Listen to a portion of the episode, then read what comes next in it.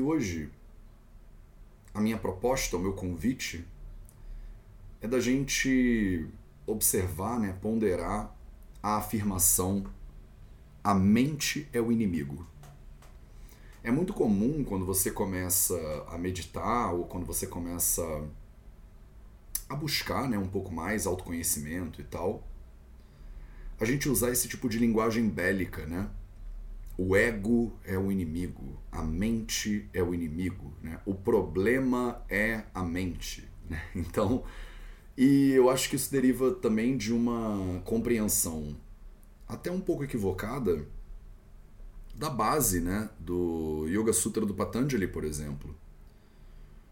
O Yoga Sutra do Patanjali é um dos livros seminais do yoga hoje em dia, né? Ele nem é um livro tão clássico assim, mas na verdade ele foi aceito lá no século XIX para o século XX como uma das referências né, do yoga. E o Yoga Sutra do Patanjali, ele já começa o livro falando, né? Eu vou te explicar o que é yoga, né? O Patanjali fala Atha Yoga no Shasanam. Aí ele fala Yoga Chitta Nirodha. Yoga é quando você faz Nirodha, quando para as vrutis, as oscilações de Chitta, que normalmente é traduzido como a mente. E daí o pessoal extrapola que, pô, então o problema é a mente. o problema é que a mente, ela oscila. A mente é muito doida. A mente é um macaco bêbado. A mente é a causa de todos os problemas e de todos os sofrimentos.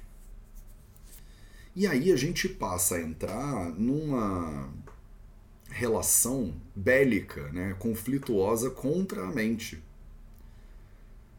E esse tipo de estrutura né, de conflito é muito típica do modelo patriarcal que a gente vive, né?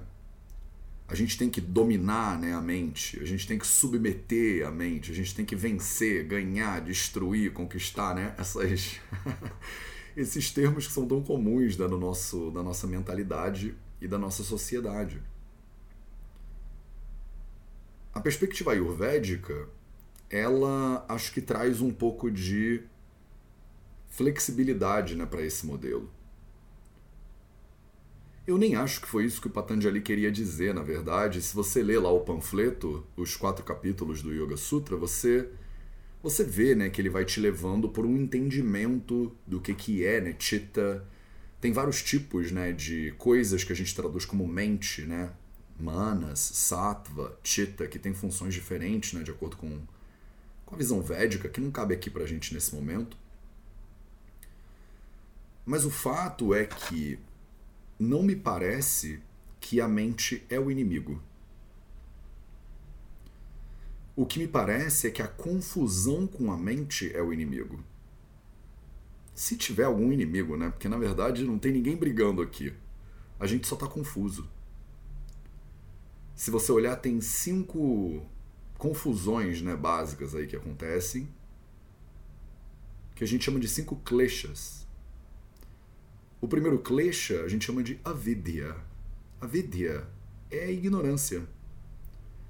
É essa confusão entre o que você acha que é, mas na verdade não é, e o que você acha que não é, mas que na verdade é. Então, é a confusão que a gente está explorando ao longo dessa semana inteira, na verdade, e que no Ayurveda a gente chama de pragnya parada. É uma confusão intelectual. Você se confundiu com aquilo que é seu. Então hoje, para fechar a semana, a minha proposta é você contemplar um pouquinho sobre se a mente é o inimigo. Então senta numa posição confortável e estável. Feche seus olhos. E começa trazendo a atenção para a respiração agora.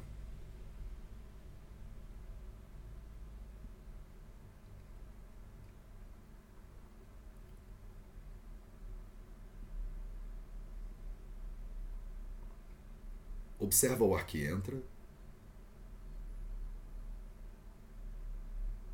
e observa o ar que sai naturalmente.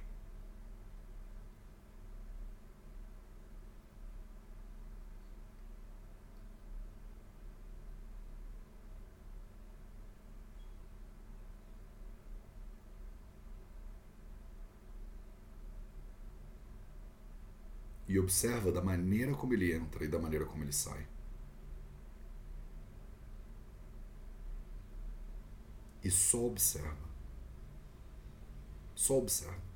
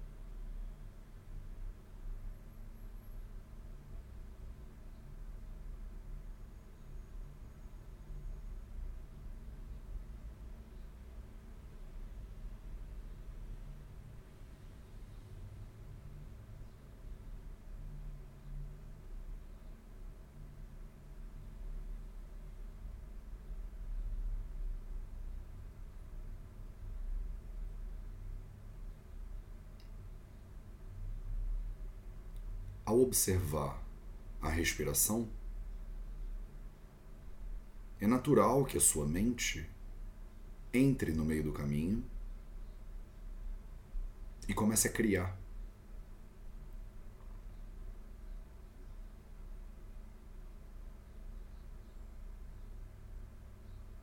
É natural que a mente tente te levar para o futuro,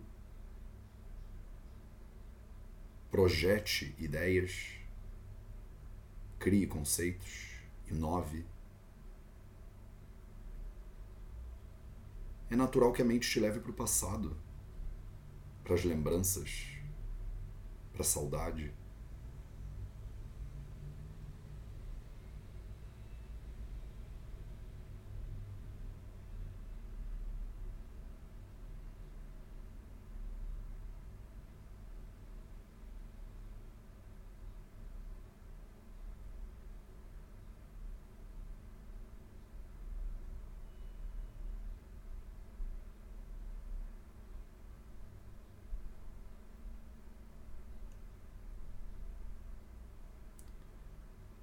A mente é uma força incrível de sobrevivência.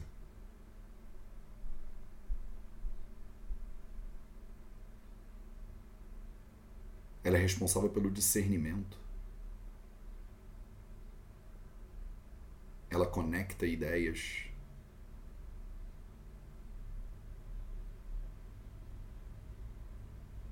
Ela soluciona problemas.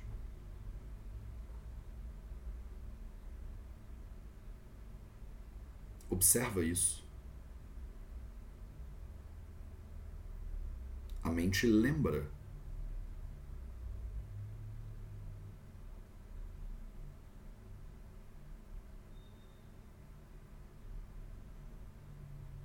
Quanto da sua habilidade de navegar o mundo não deriva diretamente das funções da mente?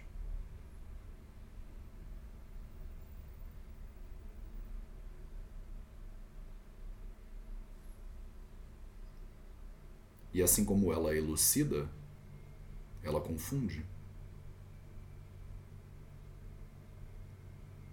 Assim como ela lembra, ela esquece.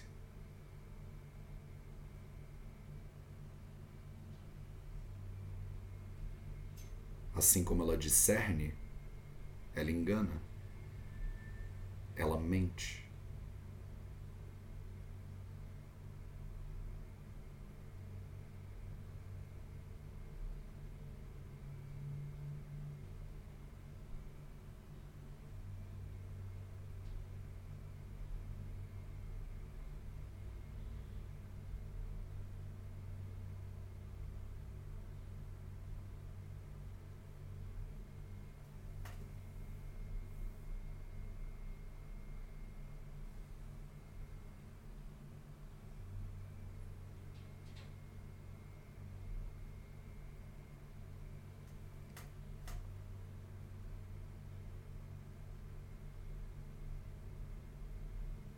A mente é sattva, um dos elementos fundamentais da vida.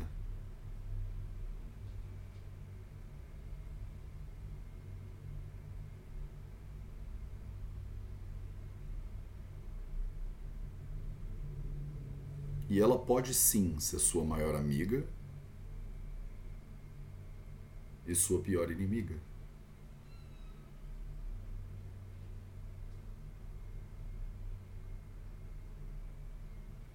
Mas ela é você?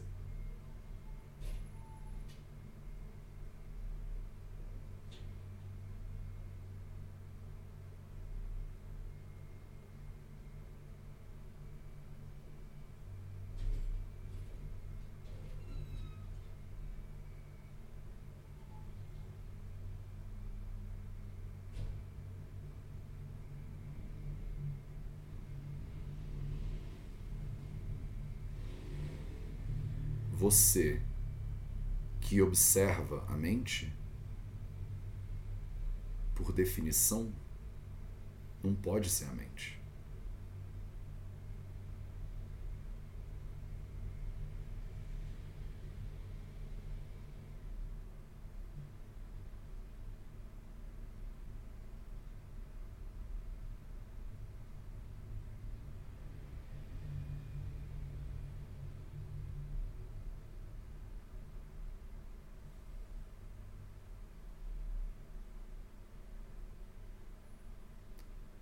Você que só observa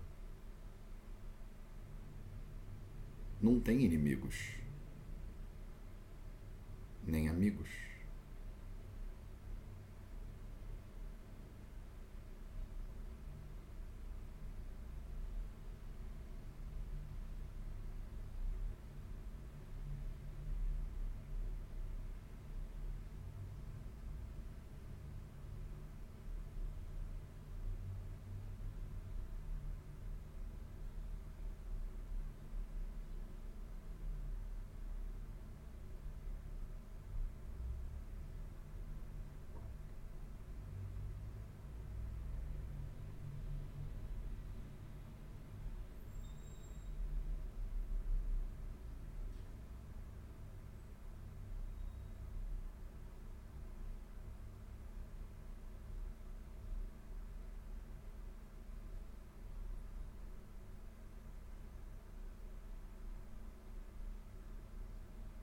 Só observa.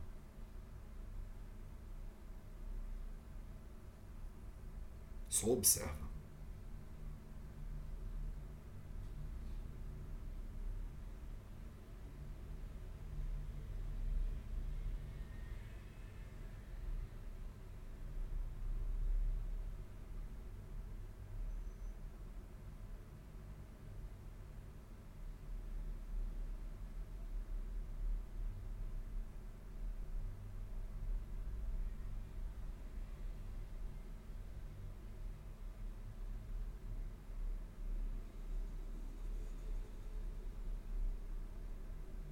Com base nessa observação, com base nesse silêncio, com base nessa presença, você pode ir abrindo os olhos aos poucos.